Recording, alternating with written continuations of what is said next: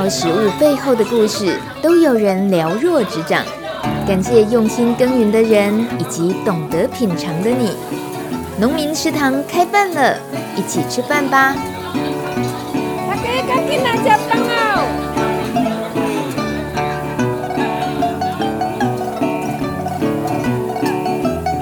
欢迎收听《农民食堂开饭了》，我是大米。今天节目要出外景，到宜兰五结拜访一对种番茄的年轻夫妻，很爱斗嘴、很可爱的彩虹番茄第二代农友。但先跟大家聊一下，今天是三月三十号，每年三月份可以算是农委会林务局最受欢迎的月份。因为三月十二植树节的延伸，为期一个月的植树月，全台各地林务局发送树苗，免费送给民众，大家都超开心的。而今年还有更实用的好消息是，林务局首度推荐一百零六种园艺景观用的台湾原生植物名录。希望透过推广种植台湾原生的森林植物，减少使用外来种植物作为景观或园艺植物的机会。推荐的原生植物名单，例如台湾假黄杨、苗栗紫金牛、天料木，这些呢都各具特色，外形也很美观，而且啊还有耐阴、耐旱等等特质，适合用在盆栽啦、庭园、都市绿化、美化等等。例如今年送的树苗当中哦，就包括有厚叶石斑木、琼崖海棠、铁色等等，这都是第一次选用了原生树种作为绿美化的苗木哦。说真的，这几种我都不认识，可是呢会觉得很有趣，因为像琼崖海棠，它的枝叶啊很浓密，树形优美，就很适合作为行道树或是庭园景观。还有一个名字很酷的铁色，它的叶子长得像镰刀一样，红色的果实呢还会长成一串一串的，那也是热门的花材哦。尤其它耐旱又抗风，铁色呢就很适合栽种在海岸地区。再说一个森氏红淡笔，它长得像榕树，但是啊它有亮丽的花果，丰富的蜜源，还可以提供给鸟类和蜜蜂、蝴蝶采食，很适合做都市绿化。哎，说到都市绿化，树木专家最看不下去的就是台湾的行道树太没特色了。从台北到屏东的行道树全是台湾栾树，不但不符合适地适种的原则，还造成管理成本偏高的问题。中兴大学森林系教授曾燕学老师呢，就对各县市提出了代表性的行道树种建议，例如台北市要种中萼木，这可是北部才有的树种哦。新竹市呢可以种胡栗，这在日治时期也是只有新竹才有。台中市呢则可以种台湾梭罗木，用来取代恼人的黑板树。台湾梭罗木三月会开白色的花，也不会有臭味。所以从这些推荐名单当中，针对各县市的地理环境和气候特色，筛选出适合各个县市种植的行道树树种。林务局长林华庆他说，这些只是第一批名单，未来还会陆续盘点，公开适合景观种植的台湾原生森林植物，或是具有经济价值的蜜源植物，到时候再推荐给大家。三月植树月结束了，到了四月有哪些重要节日呢？嗯，我不是指愚人节哦。今年的儿童节和清明节连假总共有四天诶。现在啊，防疫期间大家都减少出门活动，在家里适合做什么？我想推荐给大家一款桌游，叫做《国产杂粮大富翁》，而且今天我就要送两套给大家，很好玩哦。我已经先帮大家试玩了好几次，尤其呢，和我一起玩的年纪从四岁到七岁都是轻松上手。我还发现他们对于国产杂粮的认识超乎大人的想象。这一款国产杂粮大富翁的桌游里面会介绍台湾各种杂粮特色，让我们在一步一脚印的游戏过程里头体验农友从生产、行销、推广的各个过程，透过游戏将食农教育传递给老老少少各年龄层的玩家。别以为简单哦，目前为止我还没赢过这些小朋友诶。随便考你两题，看你会不会。请说出国产杂粮有哪些，答对越多，前进越多格。答案包括大大豆、落花生、甘薯、薏苡、小麦、荞麦、树豆、小米、台湾梨、胡麻等等。再来一题，世界粮食总量排名第二的是哪一种作物呢？答对前进一格，答错要倒退两格哦。答案就是小麦。想要这个国产杂粮大富翁游戏的话，请大家把节目听到最后，我们就知道怎么样获得了。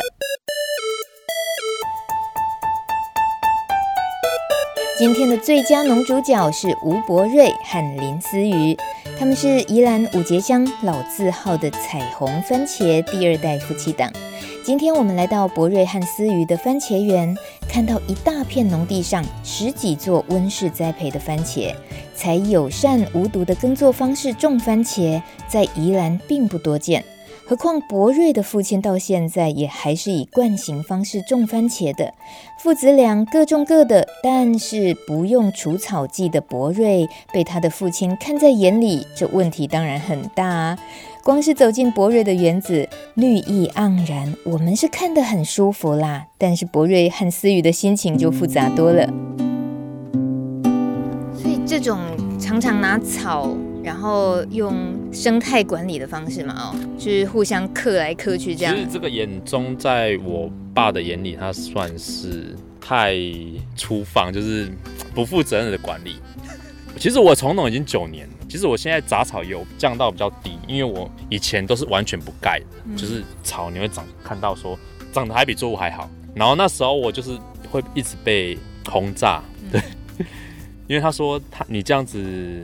肚子一定吃不饱，嗯，就是你作物收成会不好，然后你就自己肚子会会饿着，嗯，然后就饿了九年，是不是？没有，饿了大概三年吧。哎呦，那很不容易哦，很很快吧，算是。对，其实我觉得新农就是新新进想想要从农的一些新农，他们撑过大概两三年，只要熬得过来，其实后面再怎么苦，你应该都可以接受了。就是最苦的时间，对，就是二到三年，你只要熬过去，其实过了你就渐渐会好的。嗯哼，对。希望大家有被这句话被柏瑞鼓励到。我们再认识一下你的，呃，这是算往事啊，你的温室有遮雨的温室，有遮雨，这算是简易的简易的防防雨的温室。嗯哼。我现在眼前看过去哦，其实就番茄的颜色品种感觉就有点不一样，然后。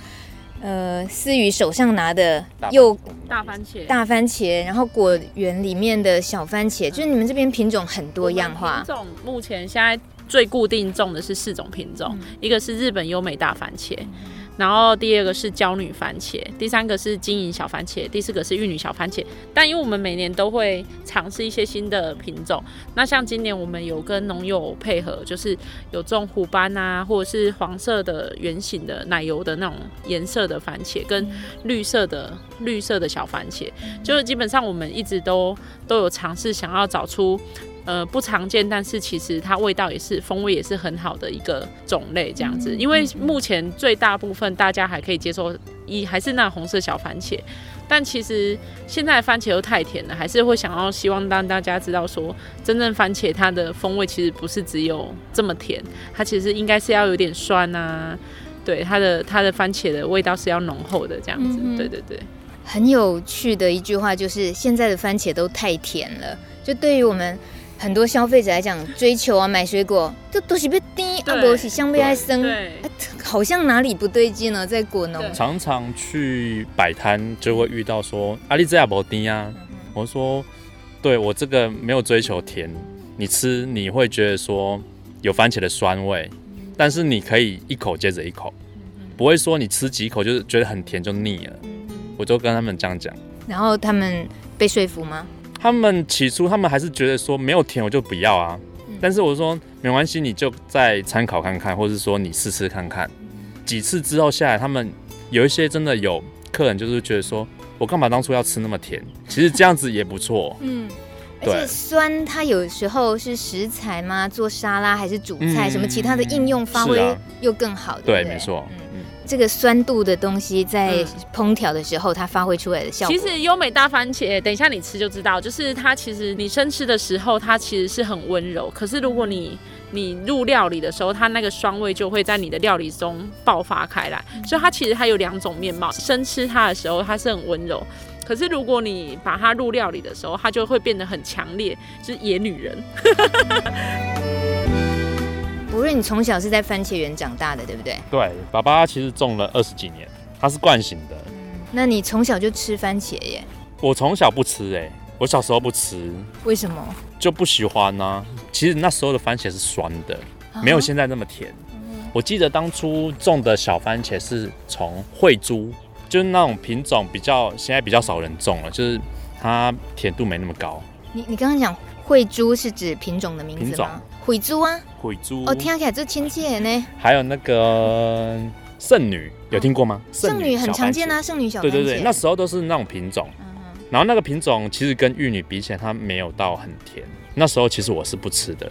那现在的你对自己番茄品种比较多样化，你自己的品尝习惯有什么改变吗？现在其实自己，我觉得应该是跟年龄有关系耶。怎么啦？你明明年纪轻轻，三十出头而已吧。以前小时候喜欢吃甜啊，uh-huh. 啊，现在年纪可能比较大了，喜欢比较有一点酸酸的味道。是怀孕了吧？啊，不是，可能是要怀也是我怀啊。哎、欸，你们结婚几年还没有 baby？ 三年，三年 ，OK OK。没太忙了。你你说你的这边整个面积还有那个温室的，其实我这边是今年才过来。因为我去年是在另外一区那边，已经现在已经是水田了，稻田了，那边会淹水、嗯。因为我们去年淹了四次，然后每一次都是以前都是跟旗平高，但是去年是高过旗，就是苗都不见了。嗯、然后我们就必须要一直靠长，然后我们就重种四次。而且番茄种了之后，你不能再种番茄，那一定会长不好。番茄种了之后，你必须要让它休息，所以其实去年的情况很差，所以我就我们就讨论了，我就出来工作这样子， oh. 对对对，就是我们有讨论，然后我就出来，就是没办法，因为迫于现实，因为你总不能两个人都在田里面愁云惨雾，对对对。然后经过去年之后，我们就讨论说，啊、不然就回来跟跟我公公分租地嘛。那分租的时候就会有一个考量，就是哎、欸，我公公是做惯性，我们是做友善，那怎么办？嗯、第一个，他们老人家一定是看不惯草，喷草问题要跟沟通好嘛。他就是开始在走到这边盖一字席，把草盖掉，把大部分的草盖掉。然后第二个就是做隔离带嘛，所以我们跟公公承租二十间，但是我们有两间是做隔离带，就是那两间是空着的，不要用。为什么？因为我们要隔隔出一个距离。隔出一个距离来让，让我们自己的作物是在安全的环境里面，嗯、这是这是我们可以想的最好的方法，这样子。嗯、对对对，连同爸爸的，连同爸爸大概一点六，一点六加。然后你是分租到四分左右，到快四分。我是很有兴趣多知道一点你跟爸爸的合作啊，嗯、或者是你们的耕作的农法、呃、选择的方式的一些交流的过程。当初一开始是要走有机的、啊嗯，他认证都过了，那就产培。当初在另外一块地的时候，我第一年就是很有兴趣，就兴兴致勃勃想要做有机，然后就第一年就去验有机，嗯、然后那一年产培，然后你爸爸应该就连验证费的收入都不到，嗯，爸爸应该就会想要劝你放弃那一个梦。是啊，是，当初他就说，你还是回来先好好跟我做，就是先把一些基础打好，然后你想要做什么，再一步一步再去做，不要说一次就投入到有机，因为毕竟你从农这一块也是菜鸟。嗯，追究一下为什么第一年会惨赔？因为其实应该是跟自己的经验，然后还有一些天候上的环境，自己不会去拿捏。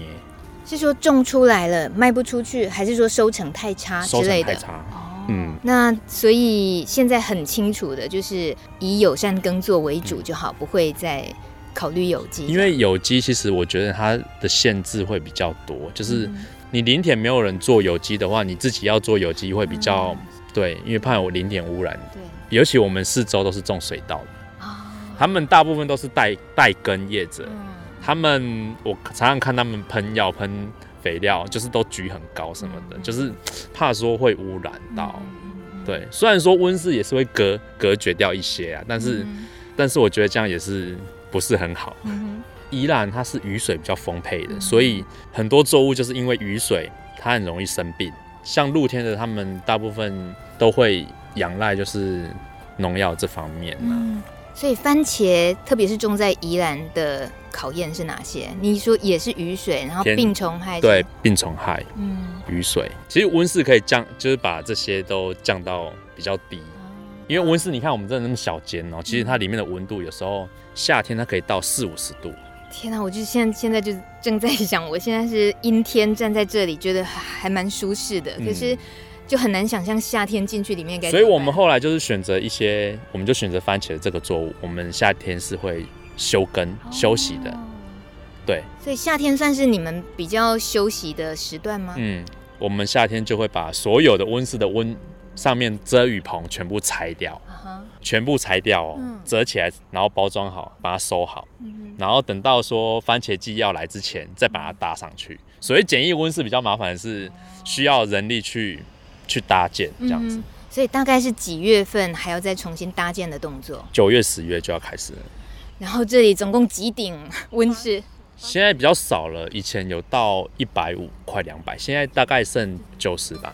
九十也是很多啊，很多。那就你跟太太两个人吗？没有，还有爸爸妈妈，还有一个干姐姐。哦、现在没有，我退出战场。硬是凑出五个人或四个人，最少要四个人去搭会比较快。嗯哼，我们有时候九月那时候搭，然后那时候遇到秋台，又要拆起来。秋台，而且宜兰就东北的这个角落过来，就是种了，然后台风来，他们又再挖起来，嗯、再把那个掌沟烤起来。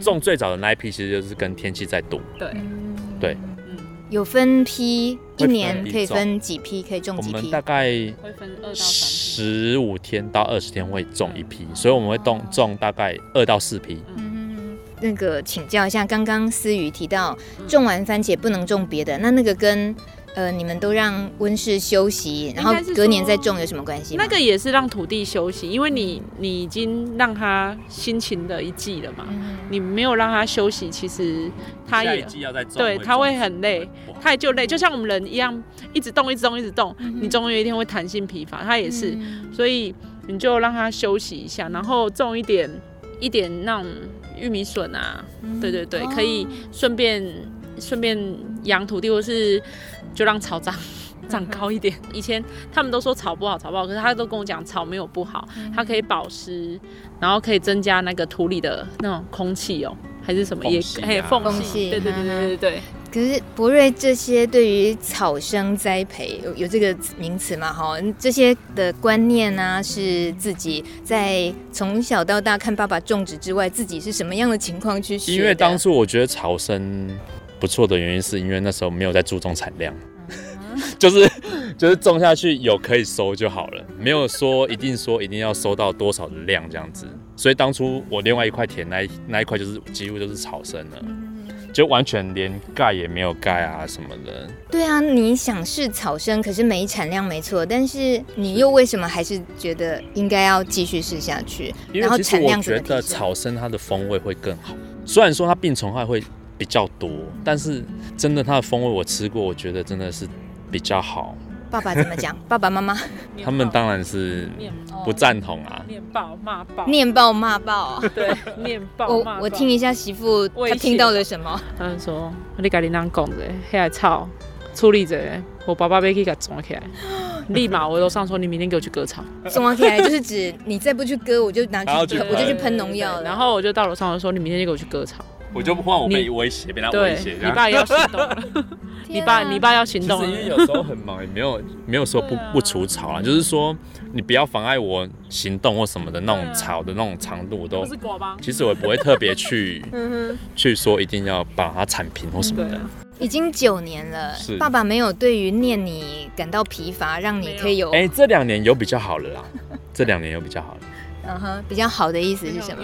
转移到我这是他不会直接透、oh. 直接直接对我，这他们会跟我、oh. 透过我， uh-huh. 希望我去跟他说。Uh-huh. 所以友善小农需要有一个润滑剂，就像思妤这样的角色很重要。中间的对，当中间人又很凶。是啊，大番茄是主力，意思是它呃面积嘛那个。哦、呃，它算是比较特殊的品种。不是宜兰大部分都大番茄吗？是，但是这个品种比较少人种，优美大番茄，它是日本的品种。哦，然后主力的意思是它数量啊、价格这些都是占你主要收入是吗？对，它其实收益来说它是最好的，因为它皮算是大果里面的，它算是皮最薄的，嗯，它很容易裂果，嗯，所以它比较难种植，在南部比较难种植，因为南部天气比较热，嗯，它太热的天气它就很容易裂果，嗯，所以它就就是品质会比较不好，所以南部的人很少人种植这个品种。像宜兰的天气蛮适合种植，所以照顾起来算还蛮顺手的。嗯，我们这样讲，其实我会觉得说没什么，没什么，但是真的要自己下去做。嗯，我看你番茄跟番茄中间植株中间还有一个长得像高丽菜的蔬菜， 是, 是什么意思？它是高丽菜什么意思？其实当初就是因为它跟番茄一起种，它会比番茄早就收成完。然后当初因为自己想要吃，然后没有地方种，其实都会利用一些通道的空间来种植自己想要吃的作物。高丽菜就是其中一种。那它对于养分啊，或者是说病虫害这些是有帮助的，跟番茄是不会有什么冲突的吗？其实, 其实我反而发现高丽菜它种植在番茄中间，有没有？它的病虫害 降, 降低到最低，因为可能喜欢吃高丽菜的虫，它会讨厌番茄，嗯，对，就是有一点忌避的作用。嗯，像我前面会种植一些。这个应该是田螺乐，对对。其实它田螺乐它其实比一般的九层塔它味道，就是你有可能走过去就有味道，不用说去搓揉它的叶子。其实它对一些病虫害，就一些虫也不喜欢这个味道。所以我温网室里面其实初期并没有什么病虫害。初期，所以现在现在因为天气热，其实也是会慢慢虫害会比较多啦。初期如果可以把病虫害降到最低，其实它的植株会长得就比较好。病虫害在友善耕作里面，你的方式通常是？真的是，其实平常不太鸟它的，欸，除非它把我整整株的整串番茄全部吃完，或是这边吃一个那边吃一个，我才会去把它找出来。数量不多的话，其实用手就会去把它找出来。如果很多的话，才会去喷一下树粒菌。它现在像这样子，温度提升了，湿度有了，它白粉病就出来了。它会造成果实的影响吗？它会造成你叶面的一些光合作用受阻，所以会影响到你 整, 整个植株的状态。严重的话，你可能就是你的番茄会变得不好吃，嗯嗯嗯，然后收成会变得不好。所以得把那个叶子就除掉吗？尽量就是通风啊，通风要做好一点，然后除已经除不掉了，它那个已经在上面就就会都有。嗯嗯，所谓温室的通风哦，它主要就是比较不通风，不是吗？真的，真的比较不通风。那怎么办？就是我觉得喝不能喝哈。像我们这个会种早期，早期的话，大番茄我们都种早期，像晚期的病虫害会更多。冷天一点就开始种。对，不要等冷天那时候种，其实这些状态都没有出来，它是现在最近闷湿的环境才开始有。但现在气候变迁，欸，只会更热，欸，我觉得 每, 每一年都是挑战，每一年都不好种。像前年我们不是九月到十二月连续下雨，嗯，结果我淹水那一次啊，今年今年反而相反，今年暖冬那时候都没下雨，那段时间都没下雨，所以我觉得。从农真的也是挑战，就是你每年都要去克服一些天气上面的状态，嗯，都不一样。这事情如果按照这样推算下去，就一年一年只会考验更大，可能更辛苦，其他的遭遇到的天灾的状况很可能都还在等着农夫。这件事情会不会让你评估务农这个事业它的生命期？嗯，经过我之前的淹水嘛，嗯，所以我觉得我的那时候已经到谷底了，所以要再让我再跌得更深的应该不太可能，所以这个挑战我接受了。我真的现在稍微有才有一点点懂到你说淹水那件事情，所以那个是一个非常严重的打击，所谓的谷底。是，那时候淹水大概少收四五十万吧，嗯，所以那一年算是我收益。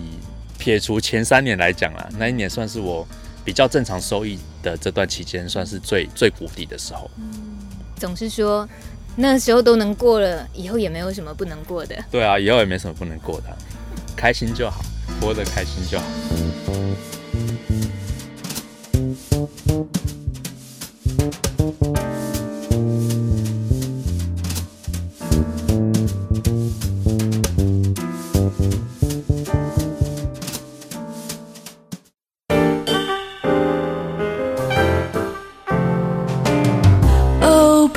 买的就爱教育电台。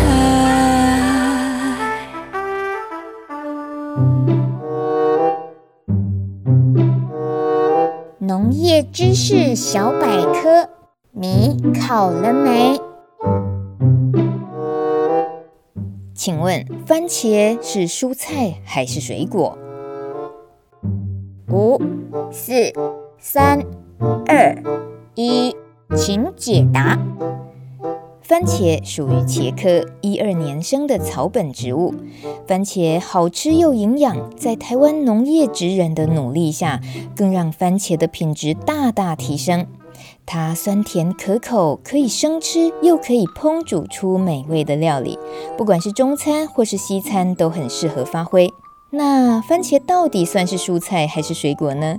因为番茄的果实可以直接吃，应该归类为水果，但是番茄果实因为糖度比较低的关系，大多被用在料理上、沙拉的使用上，因此有人认为它是蔬菜。这两派看法一直吵个不停，直到一八八七年，美国海关想要把番茄以水果的名义课关税，才把这个争议提升到了法律层次。最后在一八九三年五月十号，美国最高法院正式把番茄宣判为蔬菜，才停止了这个争议。而台湾人怎么看呢？在台湾的学术研究和官方统计上，番茄是被归类为蔬菜，但就消费习惯、市场行情调查，大颗的番茄我们把它当蔬菜，小颗粒的番茄我们通常就当水果吃咯。所以啊，就台湾人而言，番茄是好蔬菜也是好水果。大家好，我是彩虹番茄吴普瑞。大家好，我是彩虹番茄林诗瑜。欢迎收听农民食堂开饭了。思瑜跟着博瑞一起种番茄是结婚后就开始投入的吗？没有，交往的时候就，我之前是做生意可是倒店了嘛，啊、我就又不想回去上班，我就跟他一起种啊。嗯、然后种了之后就大概种了，第一年还不错。对，第一年第一年我们两个收成，我只能说婚前就是有波比，可能那时候比较晚。波剪生根，对对对对，传波剪真的真的是收的最好的一次。对对对对，我们有一点吓到，但后面就直线下降。因为淹水的关系，尤其是去年，我的妈呀！为什么说一些苦的事情，但是可以笑开怀？就是哎，没有，都都都过了，过了。其实我最苦，嗯、其实去年也蛮苦的。去年蛮苦，但是没有我前三年苦啊。啊，你前三年那不用。他没有，你没有遇过啦。啊，不过、欸、没有啊，啊你一个人啊。是啊，我那时候一个人，那时候我是一个人，现在要养两个人。等一下，等一下，你也没什么物欲啊。婚前就已经帮忙。开始种番茄了、啊，这个事情没有挑战到你对于婚后生活的啊，我只能说一切都为了爱，就还蛮有趣的啊，因为我我也很喜欢吃番茄啊，所以就可以一边一边采一边吃啊，然后学一些农业。只是另外就是因为他有一群还不错的好朋友，然后会 pass 什么学校啊给我们，我他就会叫我去 handle 那些比较有趣的事情。对，主要种植者还是他，然后再加上我们去跑市集，我我因为我之前做过生意，我蛮喜欢面对客人的，所以我觉得这部分对我来说是有趣的。那当然辛苦一定有嘛，但不过两个人一起种就可以偶尔聊聊天啊，然后他也觉得我 很, 我很好笑，因为我有时候 会, 会在田里面捣乱什么的。你们两个几年次？他七三，我七四，哦，差一岁。真的超年轻的，对对对，但心智年龄他三十，我十八。你有必要这些事情都跟全国的听众交代？这样子的务农的生活，跟家人一起啊，然后在宜兰这些，嗯，可以提一下，你们是本来人生规划里面大概也就有憧憬这个吗？或者是什么样的考量？像思瑜是意外是吗？我是意外，因为爱，对，因为爱，对。就是嫁，就是跟他认识了嘛，然后发现哎、欸，其实这样蛮蛮自由的啊，纯粹只是想要帮忙我老公啊，他是真的喜欢农业啊，我是真的喜欢他，就这样，哦、还趁机告白。好、啊，你们今天放闪够了，博瑞博瑞呢？博瑞呢？嗯，其实我念电机的啦，当初没有想过我会做这个，那是因为有做做出一点点兴趣。当初我会觉得说，把一个农作物这样种。然后到可以采收，蛮有成就的。嗯、然后就会尝试说种植很不很多不一样的，喜欢自己喜欢吃的为主。然后种出来，然后自己能够吃到，觉得哇好开心哦，好满足，很幸福。然后渐渐的就是因为这样子，然后爱上了当农夫这样。可是你小时候看着爸爸妈妈，也就是当农夫、嗯、农夫这样子的生活，没有一些既定的印象去影响到你要选择这条路？当初没有，因为我当初看他们很辛苦、嗯、其实当农夫很辛苦，你要自己要卖，种得好其实不厉害，其实要会卖。对，当初看妈妈她这样子凌晨都要跑批发市场，然后爸爸负责种，然后妈妈就去卖，然后有时候妈妈卖回来，然后工作很多又继续帮忙，也没有什么睡觉，有时候一天只睡一两个小时。我觉得干嘛要做农，然后从农那么累。那你现在在干嘛？现在我在做农。其实现在有比较好，因为我们会走一些宅配啊，就是网路的通路、嗯、不用像妈妈这样子一定要一大早去批发市场这样卖、嗯、如果这样的话我真的没办法。你你是说思雨，你要是柏瑞是要你来帮忙卖，是要挑着担子去哪里？ 他, 他的意思是说他不用，但是他我们这几年一直有在讨论，他是希望就是以后我是可以可以跟他妈妈去市场学习市场那一块。对，然后我觉得我们的年纪都有了嘛，我不可能一直都是照着我婆婆那样子的模式。虽然说那那样子很快或或很快就出去，可是因为对于我们身体是有点吃不消，可能年轻还可以，所以我现在就是比较积极的是是找一些网路的通路会比较好。可是他说如果以后以后还是还是要把妈妈那一块接下来的话，他就希望我去学，然后我就负责把那那一些吃掉，然后他就是专心就是种植这样子、嗯、对, 对, 对。那个传统市场的客群，柏瑞指的是那毕竟还是一个要是可以传承的客群是吗？是啊，因为他那边就是一次就是可以拿到比较多的量、嗯、那你宅配都是小件小件小件，就是你供会更多。可是价格呢？价格其实妈妈那边已经打好蛮蛮好的基础，其实它的价格已经比市面上高出两三成，所以如果他可以衔接到妈妈那一块，其实我觉得我就可以专心顾好我生产，就是可以把生产再提高一点。但问题他卖的价格是惯性价格，你的是友善耕作价格啊，那这样子还能够再去？其实他他的惯性价格也是比一般惯性价格再高二三十趴，其实算很高了。我我婆婆前一阵子惯性价格卖的跟我一样哎、欸，哇，妈妈好棒哦！所以他高价跟低价平均起来是是很好的，就是其实就是快要逼近我们了。请问婆婆怎么办到的？我今天虽然没遇到婆婆，她真的访问一下，她很厉害，是也是累积三十年，她累积，她在市场已经累积三十年了。一开始番茄，我们看番茄就是你刚刚看到那样的嘛，番茄没有任何，它就是把它分级包装。第一个，我婆婆先做到分级，第一个分级分 A 级、B 级、C 级，然后跟桶子的。然后第二个就是，呃，人家怎么知道这番茄是谁的？所以她就说那就贴贴纸。每一颗番茄都贴一张彩虹的贴纸，所以所以他们就开始想 品, 品牌名称嘛，彩虹彩虹番茄啊，然后要人家怎么知道说这番茄是彩虹番茄，就贴贴纸。对，所以他们他们其实在他们那那个时候的时候就已经把很好的基础打下来，就是分级包落实分级包装，然后呃让每一颗番茄都有它的身份。嗯，对对对，很高级的上架的感觉啊。对，就像平常苹果也是这样子。对对 对, 对, 对, 对，所以很多人都觉得哎、欸、你们番茄怎么都会贴贴纸，哎、欸、因为我这喜欢彩虹，就是我婆婆都会这样讲。所以我婆婆我觉得我婆婆跟我公公还蛮厉害，就是他们基础其实都已经打得很稳，我们只是只是一个二代农，然后去承接他们后面的想法，然后再把它转换成说，嗯、呃，转转换成新的东西这样子。但是基础是一定要有的，你没有那个好的根基，你根本没有后面你的你的一些转变，或者是你的一些进步这样子。对对对。但彩虹这个番茄等于是公公婆婆用，你们也是一样用彩虹番茄。 对, 对，但是因为我们的包装，像一开始我出去卖的时候，出去卖好像很奇怪哈、欸。我出去销售的时候呢，客人就会说：“哎、欸，我我看你这贴纸，我在菜市场也有看到过啊，也是彩虹什么啊？你们差在哪？”嗯、那所以我就跟他讨论说：“那我我必须要转换新的形象嘛，我们一样是彩虹番茄，但是我的贴纸，我的所有的 logo 跟我的东西全部都都翻新，变成说，哎、欸，如果是柏瑞的彩虹，它的 logo 是怎么样，它的包装是怎么样子？那妈妈的彩虹，它的包装、它的 logo 是怎么样子，它是不一样。那客人他就会很明显知道说，哦，我看的不一样不一样，对，大的不一样。那我们就跟他说，嘿，我们种的我们是这样子。然后如果你在市场看，是我公婆他们的，就是我们有去做一个区隔，但我们一样是彩虹，但是就是博瑞的彩虹跟爸爸的彩虹这样子。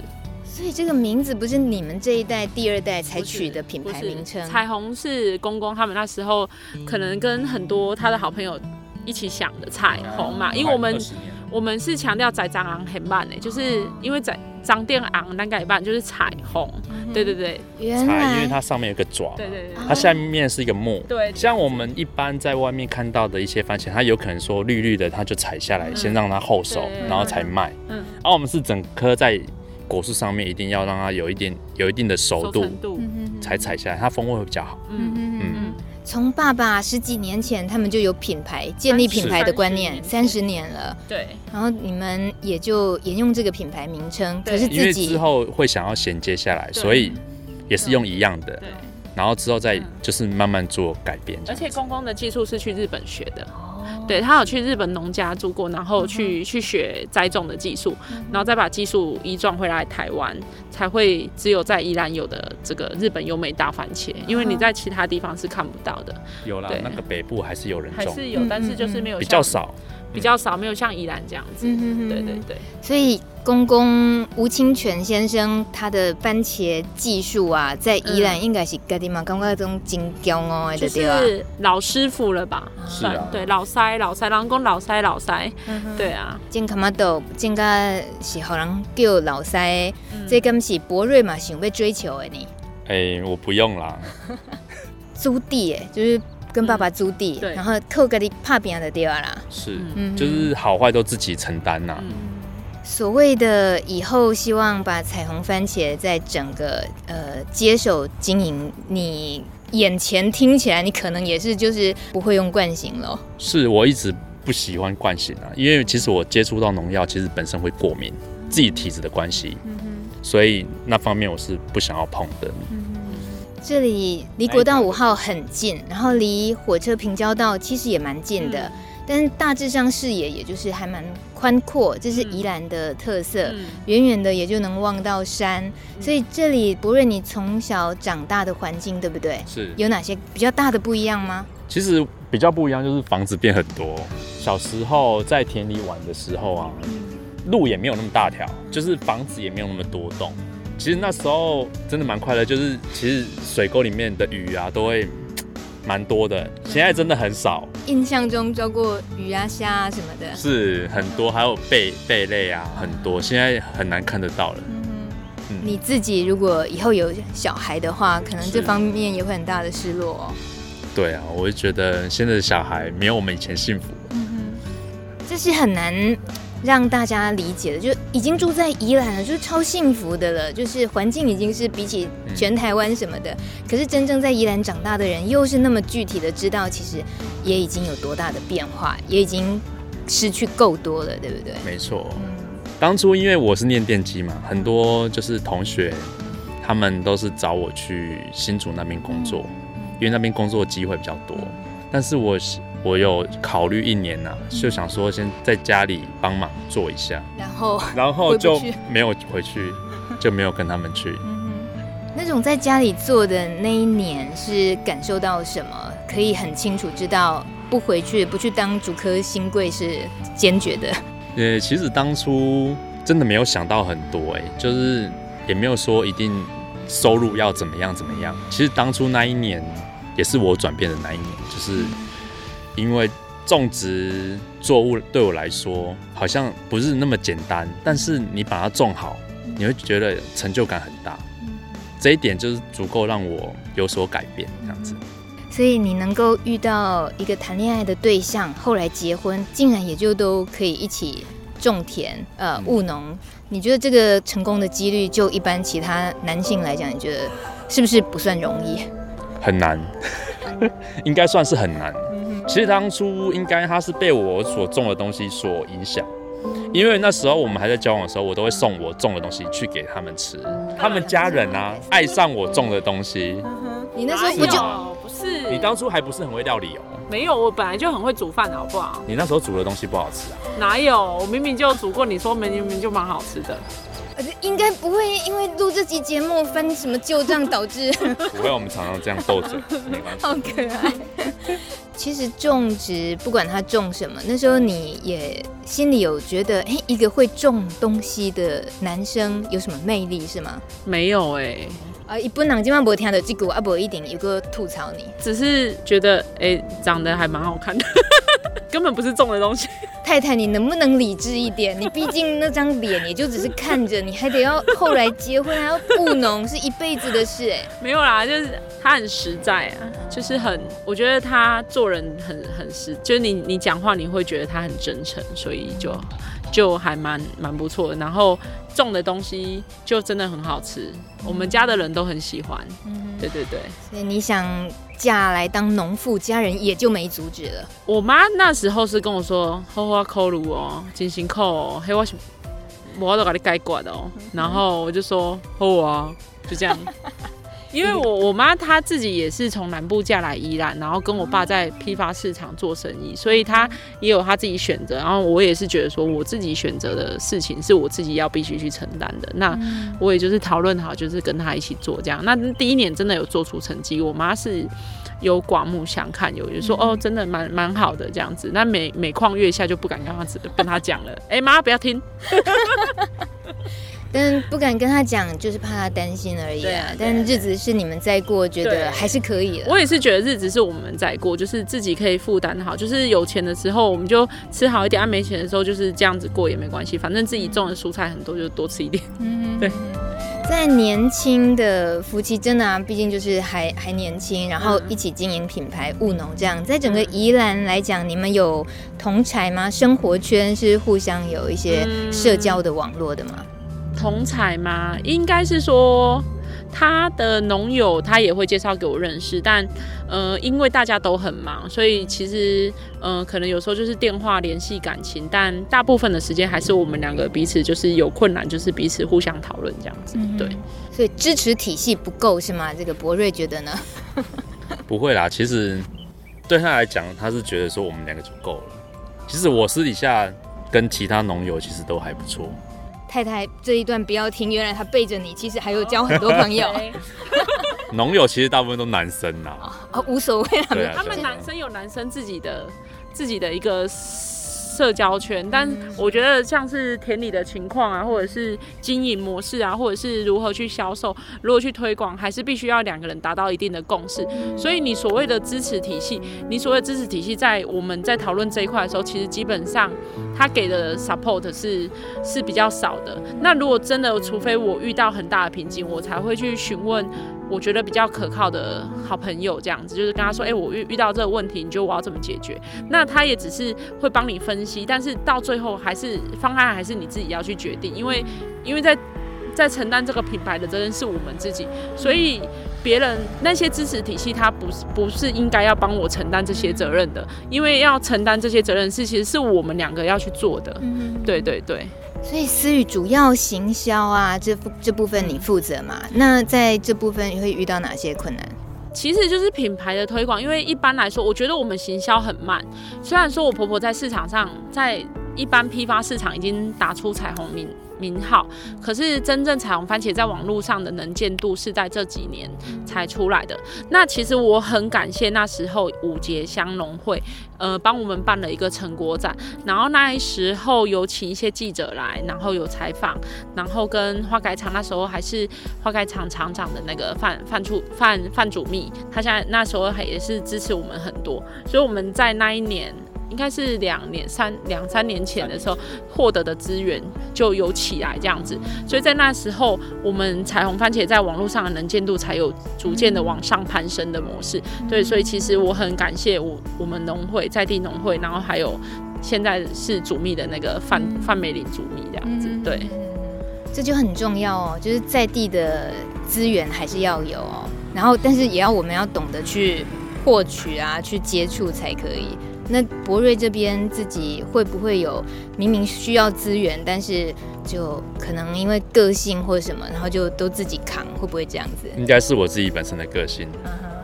对，因为其实我觉得资源要的这么多，你压力会伴随来更多更大，就是你其实还是靠自己的双手去打拼，这种比较有成就那种感觉啦。嗯，再说到生活面呢，你们两位到底对你们来讲，一些跟工作平衡的生活的另一面会是做什么？娱乐啊，或休闲会是什么？呃，像我们如果收成的还不错的话，其实我们会出国。对，出国其实心情上面都会放松比较多。就是出去充电再回来这样子。去年没有，像去年就没有，因为就是去年淹水嘛，就去年没有。好现实啊！今年应希望是有啦，嗯、但是今年好像也不太能出国。对啊，对啊。那想个别的呢？想个别的，你会觉得会台湾？台湾其实很多地方我们都还是没有去玩过，嗯、所以台湾其实也够了。嗯，对，这就是。务农，你在给自己放假的时候，特别享有的一个自由跟弹性，对不对？是啊，嗯、我们有暑假，嗯，所以忙的时候，就像现在没有什么生活品质可以，因为回去都累得跟什么一样了。嗯、然后，那就只要撑过这一段时间。你暑假就是我们把帆布拆下来之后，就真的是放假了嘛。那那时候我们就是可以多休息啊，多去走一走啊，或者是。去做自己想要做的事，就是冬天没有办法做的事情，在夏天完成这样子。嗯、对对对。追剧呢？追剧一定追啊！我现在就在追了。那柏瑞能够看到太太追剧，会不会追到没有分寸呢？嗯，不要太超过就好了。请问超过是指几出几小时？嗯，就是影响到我啊。他追剧会影响到你？他有时候会放很大声啊，然后就影响到我。我好喜欢听。影响到我打电动。我也要说，他就是打电动影响到我。哦、oh ，对，也是很大声，砰砰砰的。等，请问，先有所谓耳机这种东西，你们知道吗？没有，其实我都转静音比较多，他他的都会放音音量。可是他会看那个直播主的那个 YouTube， 然后就会很大声，就会觉得好啊，要比这事，我就滑很大声。哦，原来这是你们的休闲，嗯、就是有个人能够跟你斗闹。就是、其实这个也是我们平常这样抒压的一些那个，因为其实也没办法太多时间去做其他事情。嗯。因为这些都可以短暂的，然后就可以去休息。有让你其他的同侪、以前的同学或什么来看过你的生活，然后有过什么样的回馈给你吗？嗯，其实我很多就是以前高中同学啊、国中同学，他们就是看到我现在务农，他们其实很羡慕我，嗯、他们会觉得说我这样子自己掌握自己的时间，不用说上班这样子要朝九晚五这样子。嗯，他们很羡慕我，他们就说我家也有地。我要不要回来从农？我说可以啊，但是你要先熬过两三年。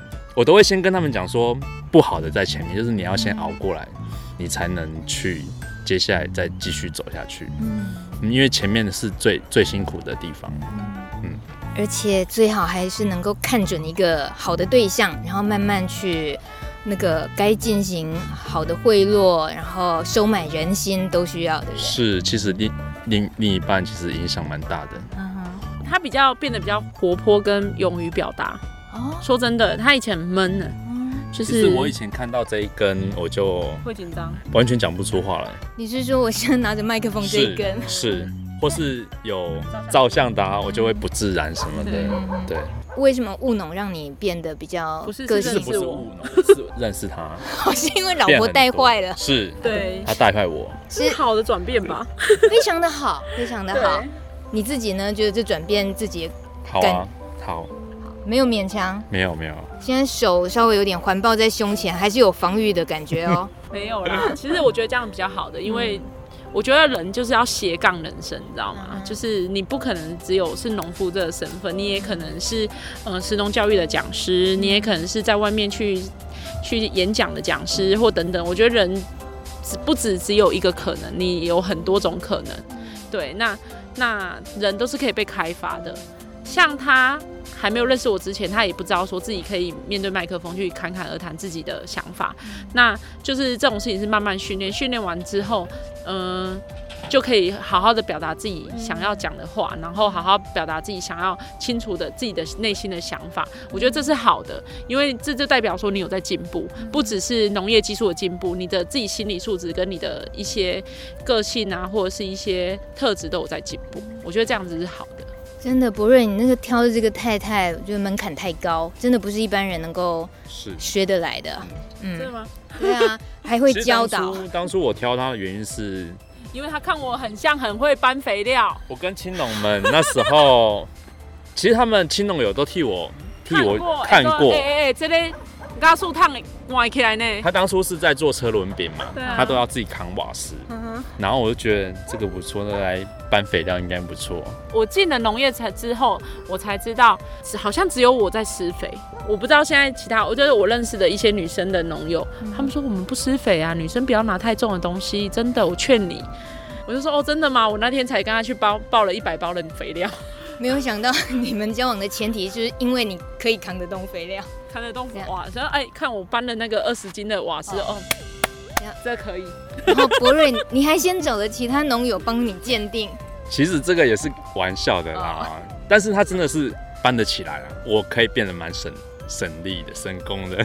你后面这句话你还继续讲，我们会打电话那个一一三妇幼专线，需要吗？思雨不用啦，但是因为今年他就比较辛苦，因为我我入职场，因为去年、嗯、去年不好嘛。嗯，所以我就跟他讨论我入职场，所以他今年就很辛苦，他施肥什么都自己来。不然去年的话，就是我会帮他施施一些有机肥啊，或者是米糠啊那些。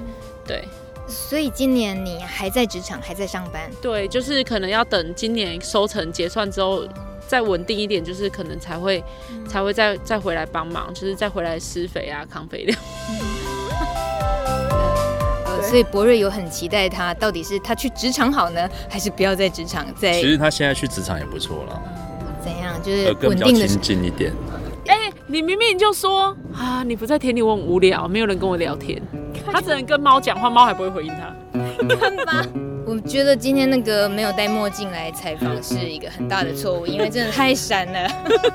谢谢两位，谢谢。节目最后说好了要送礼物，要送国产杂粮大富翁桌游，陪大家一起过儿童节。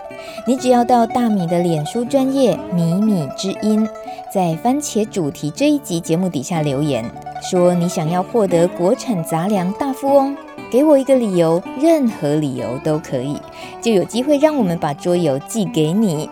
而且在米米之音，你也可以听到更多农村与农业的故事哦。下礼拜一晚上六点，再见喽，拜拜。